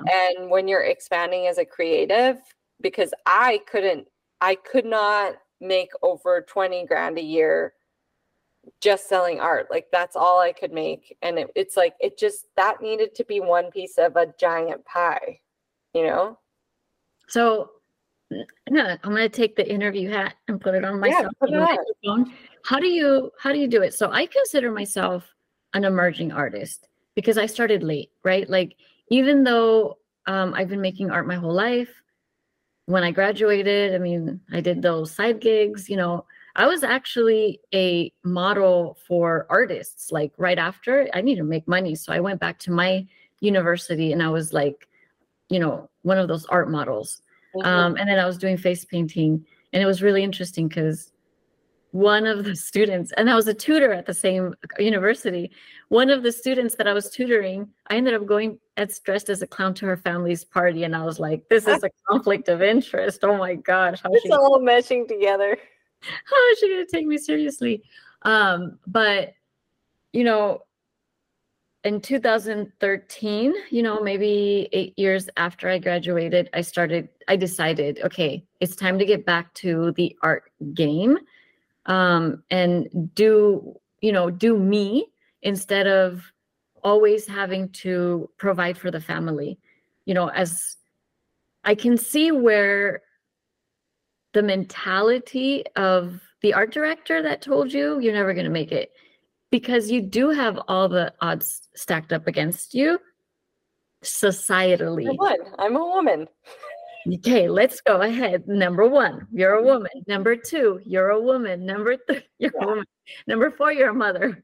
Yeah. You know, I don't think that, you know, I, I watched a show and, you know, because societally, uh, women tend to take on a larger caregiving role. Not in all cases. I have to be careful with what I say because I don't, I don't want to step on anybody's toes. But just generally speaking, we are. There's seeing- data to support it. Okay. Melinda Gates wrote a book, and she has the data over 20 years, and she uh, did each country. Mm-hmm. And there's like, you know, Sweden's 30%, uh, that uh, women do that much more unpaid labor. So statistically, you go for it. We do do more labor. So a lot of like the employers understand that. And so they're more hesitant to hire women, which is why women don't get the same, you know, employment opportunities. And they will ask you more like, oh, do you have children? And that plays a role in whether they hire you or not, because they know you might call in sick more. You might, you know, take uh you know, leave a little earlier because you got to go to the doctor's appointment. So all those roles kind of play into uh, why you know women have it. Like for me, it was real. Like I had to, you know, raise my family, and I had to get a, a steady income. You know, I had to teach. I couldn't just create art and make, like you said, twenty thousand dollars was not going to feed my my kids. So you know, how do you how do you balance all of that? My question to you, like 2013, I barely started, but it wasn't until COVID 2020 when I had all the time in the world, you know, and I only taught online that I was able to pour every waking moment into creating art and go to my studio and, you know, do the mural. Like that's when things started clicking for me in 2020. And I mean, this was you know 12 years after i got my my illustration degree how do you as as a, a mother uh, a teacher how do you start growing from the 20000 how do you start making because was it your instagram did you put a post that you're making three figures now congratulations if that was you oh i'm sorry i turned my i turned off my mic because my kids are home from school and they're screaming their heads off and melting down. So I will answer your question. I just had to text my husband, I'm podcasting. and I forgot to put my AirPods in. I'll still answer and they'll just be loud in the background. Um yeah, so it's it's that has a that has accumulated over like a series of years of making really large goals. And I and it actually stemmed from and shannon who i'm making the diversify your income course with is she she was in a she ran a mastermind and i was in it and um she just picked some really big artists and we all met and it was a good group and uh, she ran it because she was just like starting to run them which was amazing. And I was I did not want to paint. I was so burnt out from all those custom orders because it worked. And and you know, as an artist when something's working, you're like I should be grateful that I get to paint every day. And it's like cool, but like there's only so much you can do in that one section. So my pie was just like too expanded in one section. I totally burnt out. I didn't want to paint anymore portraits and I like I'm I'm obsessed with portraits. I love that's all I really do want to paint. I like abstract as well, but I like to work the two forms together. Um, and I remember I remember her voice. I, I remember the moment she said, Is that sustainable? And then I was like, and I was kind of like, well, whatever. I kind of like brushed off her comment. And um, I had joined the Art Queens and joined some other groups, and I was in another mastermind, and I was just doing like a lot of research. And, um, you know, I feel like knowledge is power because it is. and I started thinking, I had never even really heard of sustainable or passive income. And I was just like making art and trying to sell it because that's what like I learned in art school. You know, that's how you that's what you a real artist does, right? And um just figuring out what those things were for me that would work. So I was really sick of painting. So I ended up starting a podcast and writing a book. Not to say that those earn you money, but those are definitely not the big income things. But it's another way of a like meeting new people. Um, and you know, having like anyone will come on your podcast. Like almost like I rarely get a no. Mm-hmm. Um, they're not like, what are your stats? no one ever asks, what are who listens to your podcast? How many people anyway? right?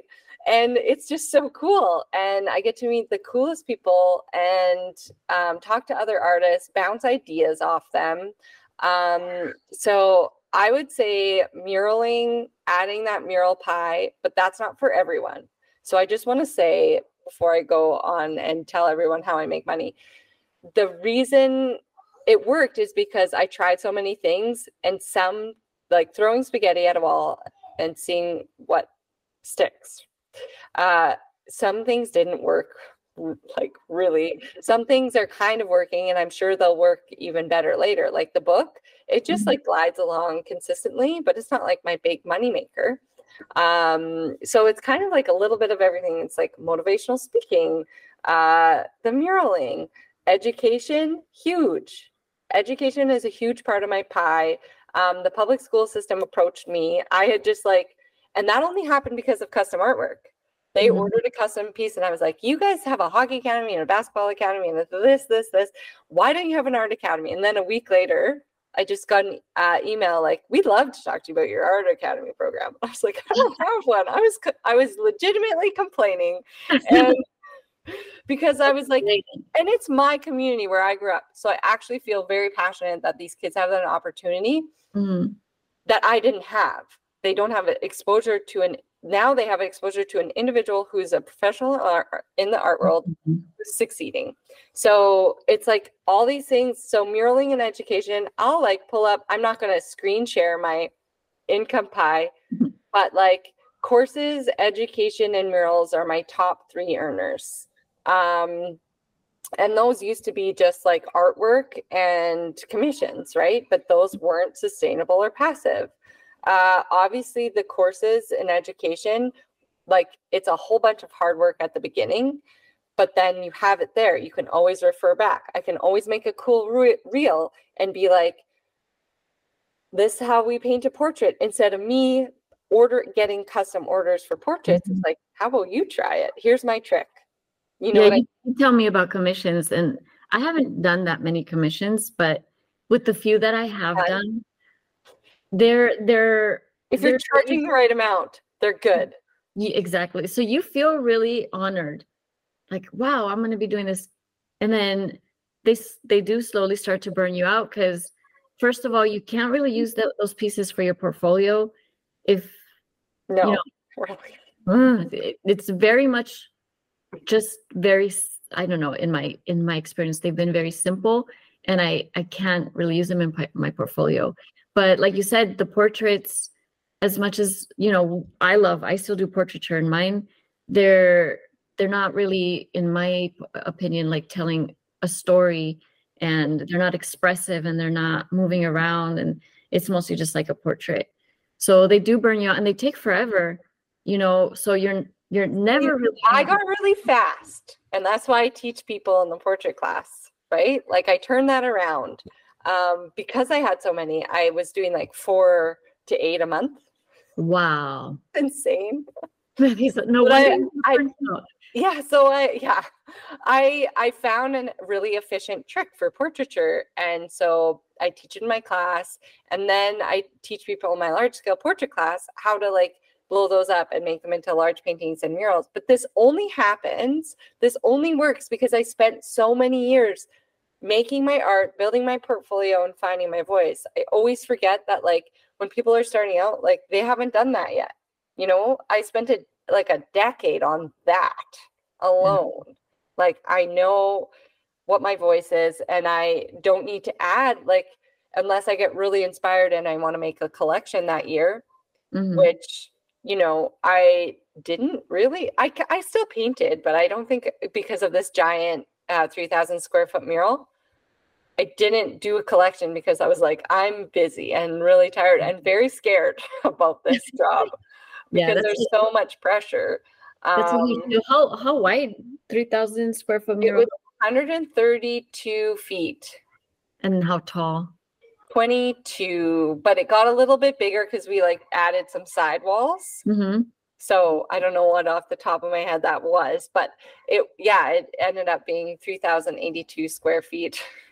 so and and we're planning more for 2025 um, with inclusivity and um, concepts and revitalizing neighborhoods and doing some garden projects in 2024. So it's not like I'm just doing mural after mural. It's just like one thing I do, and you kind of like work on each of the little things that you do mm-hmm. leading up, and then they just kind of like all add up. Mm-hmm. And like there were years where I made a minus a thousand dollars. Like there were years where mm-hmm. like those were learning years. Right. And who knows what I'll make next year. Mm-hmm. Right. But um, because of the education aspect, at least I know I'm making and you with your teacher salary, at least you know you're making enough to feed your family mm-hmm. and like pay your website fees and stuff. Anything else is like I if I sell art, I'm like that's a bonus for me. That's like yeah. my bonus and I can save it, I can put it to my mortgage, I can invest or reinvest it back into my um in, into my like company and my business and grow if I need like a projector or new equipment you know what I mean? And my original art consultant, not the one who took me down, I never talked to her again, but she was the reason I had so many orders because she's like, what if we do this? And it worked really well. Her advice mm-hmm. worked really well. However, um, she was more like a gallery art consultant for like, I'm a professional artist, but like it was like that, you know, same concept of like, Mm-hmm. And when I said that to her, when I said I treat artwork sales as a bonus, she's like, no, no, no, no. and that was my last meeting with her because I'm like, I, she's fantastic, mm-hmm. but I have outgrown her. And I feel like coaching and, and getting a mentor is really important because they will take you to the next level and then you'll outgrow them because you'll eventually get you'll hit it. You'll hit the level where you like started down here and you hit it and you're like, I need someone else to take me to new ideas and new places and new incomes and new and you can do it. It's just a matter of eh, time and energy and mm. the season of life you're in. Yeah. And I mean it's always looking for self-improvement too, from what I hear. Just continuously, you know, push yourself out of your comfort zone analyze so what doesn't work for you anymore and then that will be you know it's mm. kind of like where i started 10 hours a week you know that's all i need just to get started that gets comfortable then you're like okay let's get the studio space okay you get the studio space now it's two you know long days a week and then you can you know squeeze things in that gets comfortable what's the next let's start doing murals um, and then you know i think another one of the things that might really help you from what I heard is networking, you know, meeting artists, constantly being exposed to new and fresh ideas. Um, and you know, making those collaborations that are going to take you to the next step. I personally, um, like, I'm a part of a, a an art collective. I love how you, you said Arts and Queens or oh, Queens? the Art Queens, yeah. Queens. That's I want to be a part of the Art you Queens. can be a part for I don't know what it is. It's like I should know because I've been paying it for a long time. It's like $35 a month. Um, it's run by Katerina Popova um, and Elisa Alicia Puig, um, founder of PXB and Create magazine, Mhm. um, which I'm sure you've seen around. But uh, it's a fun group. We're having a group exhibition in Philly uh, in on January 8th, which I got flown somewhere last month by someone that came up like last minute for an art live art event and then I was like I think I've like used up all my like away mom hours. I don't think I can like right after Christmas fly somewhere for 5 more days. I really wanted to go but it just there'll be another opportunity and it won't be winter. Like I hate flying and like unless I'm going to a beach like Mhm. I don't, and I haven't been to a beach in a long time. But unless I'm going to a beach in the dead of winter here, because I live in a very cold place, um, then I'm not traveling to another cold place in the United States. I, I feel you. Yeah, Yeah, but I mean, well, congratulations. I mean, on on all the shows. Yeah, the the um the collective I I am a part of is called Together We Create. And you asked me earlier how how I got into muralism. It's something I always wanted to do, but Together We Create really helped me achieve that goal. So uh, what we do is we do live painting at events. There's there are four of us: Whisper, Messenger, Whistle, and we uh, put up these eight by eight structures, sometimes four by eight. And I think that's what drew me to your page was that life painting structure that you had done. I think it was on the street, right? yeah. I got invited to a mural fest by the And- same people who later loved me at that thing because I wasn't from there, and they just we just clicked really well. That I think someone recommended me, and they were like, "Will you fly to St. John with us?" I was like, "Oh." Sure. Yes. Yes, I will actually.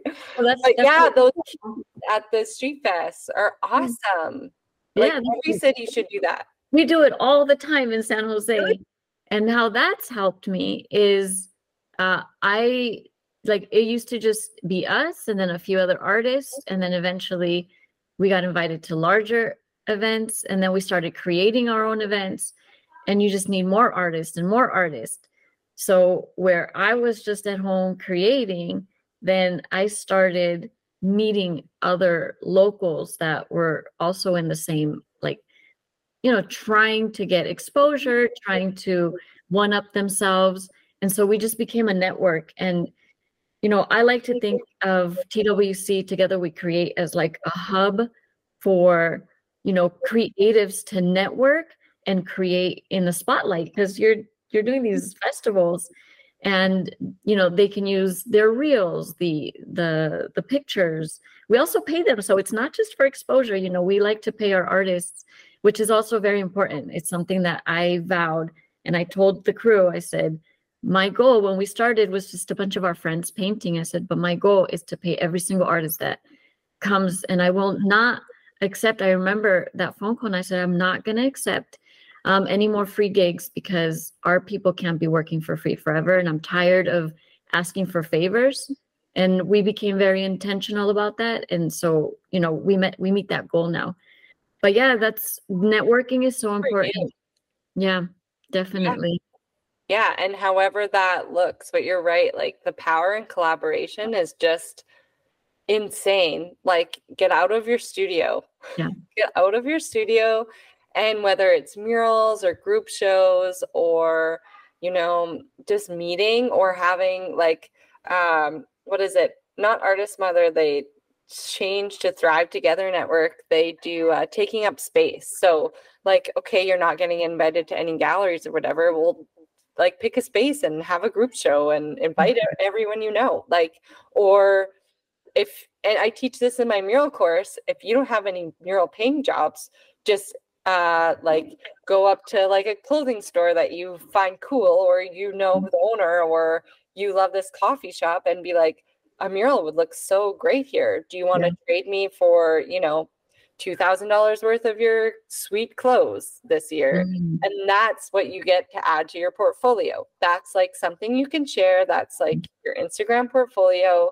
Like, who cares about followers and watches? Like, you're building your portfolio. This is right. what you do. This is the, this is your branding. And you can do like even like three of those and you'll have jobs coming your way. You know what I mean?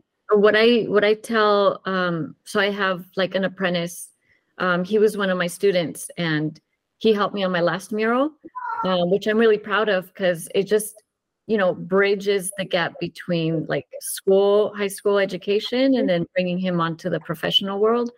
Yeah. Um, and one of the things that I told him is, you know, it's nice to get paid for your work. So I'm pushing him to work with contract, contract, contract.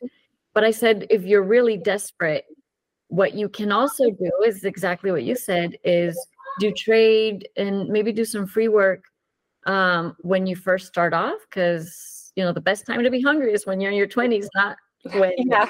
you have a family. sorry don't do work for free or trade only if you're built needing to build your portfolio. Exactly. because you job. build your portfolio at the beginning find your voice. Yeah you you you build it. Nobody you don't have to tell people you did it for free no. at the beginning when you do that you just say this is your client and then you know. But I just don't do too much work for free because that puts our profession that's another conversation right? Yeah. it the profession. Plumbers don't work for free. Maybe they'll do favors for their friends but don't it just puts us in a bad spotlight. And i understand we got to do it all some sometimes like my i used to work at a pizza parlor and he used to say he was like he had a bunch of pizza parlors. He's like i started off giving free pizza free free free free pizza for everybody. And people would criticize me but now everybody likes they got a taste. They understand you know that it's quality pizza so now they come and they spend the money. I can raise the prices they're going to keep coming back. So only do it at the beginning. Yes. No and, and like uh, going back to the season of burnout, like if I had raised my prices, the order amount would go down and then mm-hmm. I would, you know, and I eventually did. So when I do take commissions, it's like maybe four times a year now because the price is right. I feel like I'm giving value to my client. I feel like I'm getting value back. I'm not burnt out. I'm adding to the piece of the pie. Like mm-hmm. everyone feels good. Everyone feels like it's a worthy transaction.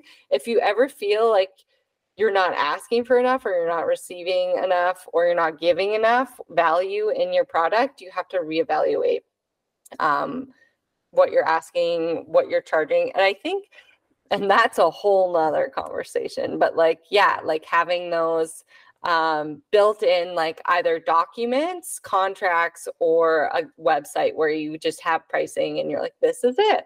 And when someone contacts you, you just send them the link. You're like, this is my commission price. This is my mural price. This is my art price. And they can look and they can take it or leave it without any interaction really whatsoever, except you politely being like, thank you so much for your time. I appreciate it and enjoy whatever, right? Mm-hmm.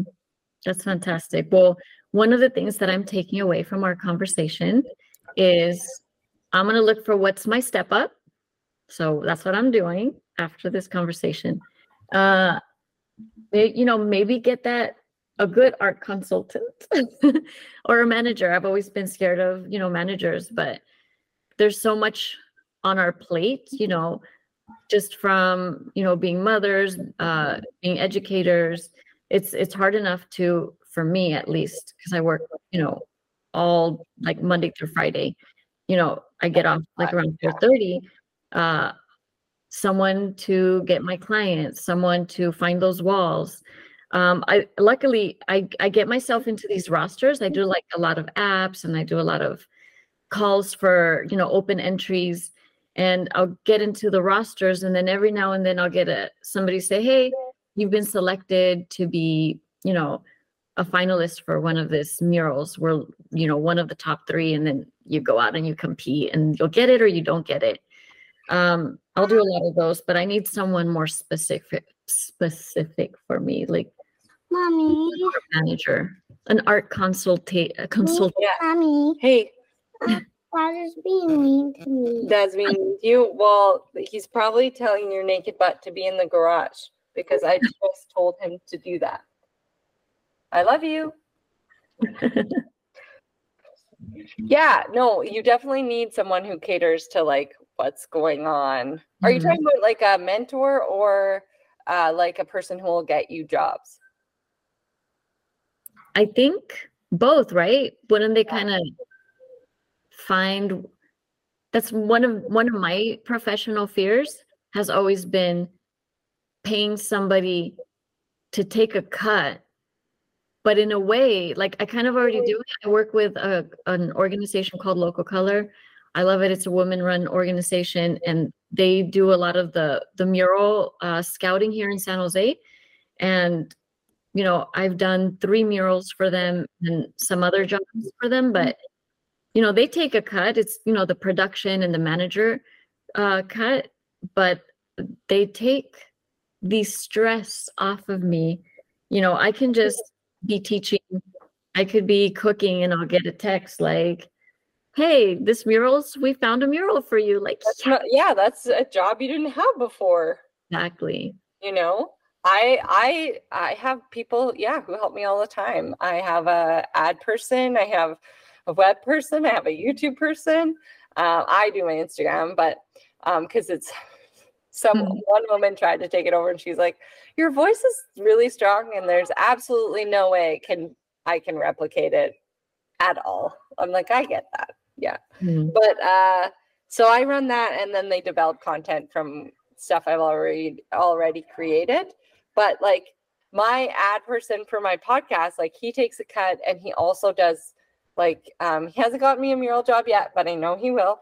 Um uh like local businesses and those are real jobs those are real paying jobs um, when you work locally and think locally. Everyone's like, oh, I have to get real famous and I have to have likes and reels. And it's actually not true. Mhm. Su- success is letting go of those limiting beliefs of like fame and what a successful art artist looks like. It's like your path and your real paying jobs. And Mhm. that, and finding where you're like really happy doing the jobs that might not be murals. I know we both do well with murals, um, but it's like it, it's just like or mentoring's really like filling your bucket, and then you you have your mentees that you teach during the day, and then the rest half day, and then the rest of that day you get to paint, and that's like a really nice balanced Mhm. uh, day where you're like, I felt I made like money that I can live off of, and now I can paint and then for my show coming up. And you know what I mean? Like finding those things at work and and you wouldn't have those jobs unless you had those elements, right? Uh, Mhm. Those that my one friend Ashley Cassens, she's in Florida doing tons of murals. She just quit teaching full time and she uses you might have to go back and listen to the podcast. She has an app.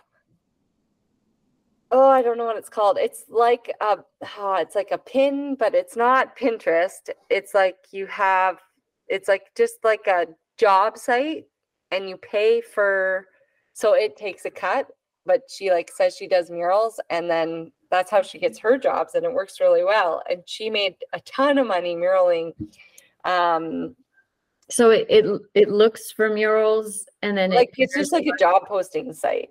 oh cool Yeah, go, like look for Ashley Cassens in the podcast, and you can find it back. We talk all about murals. You'll love it, anyways.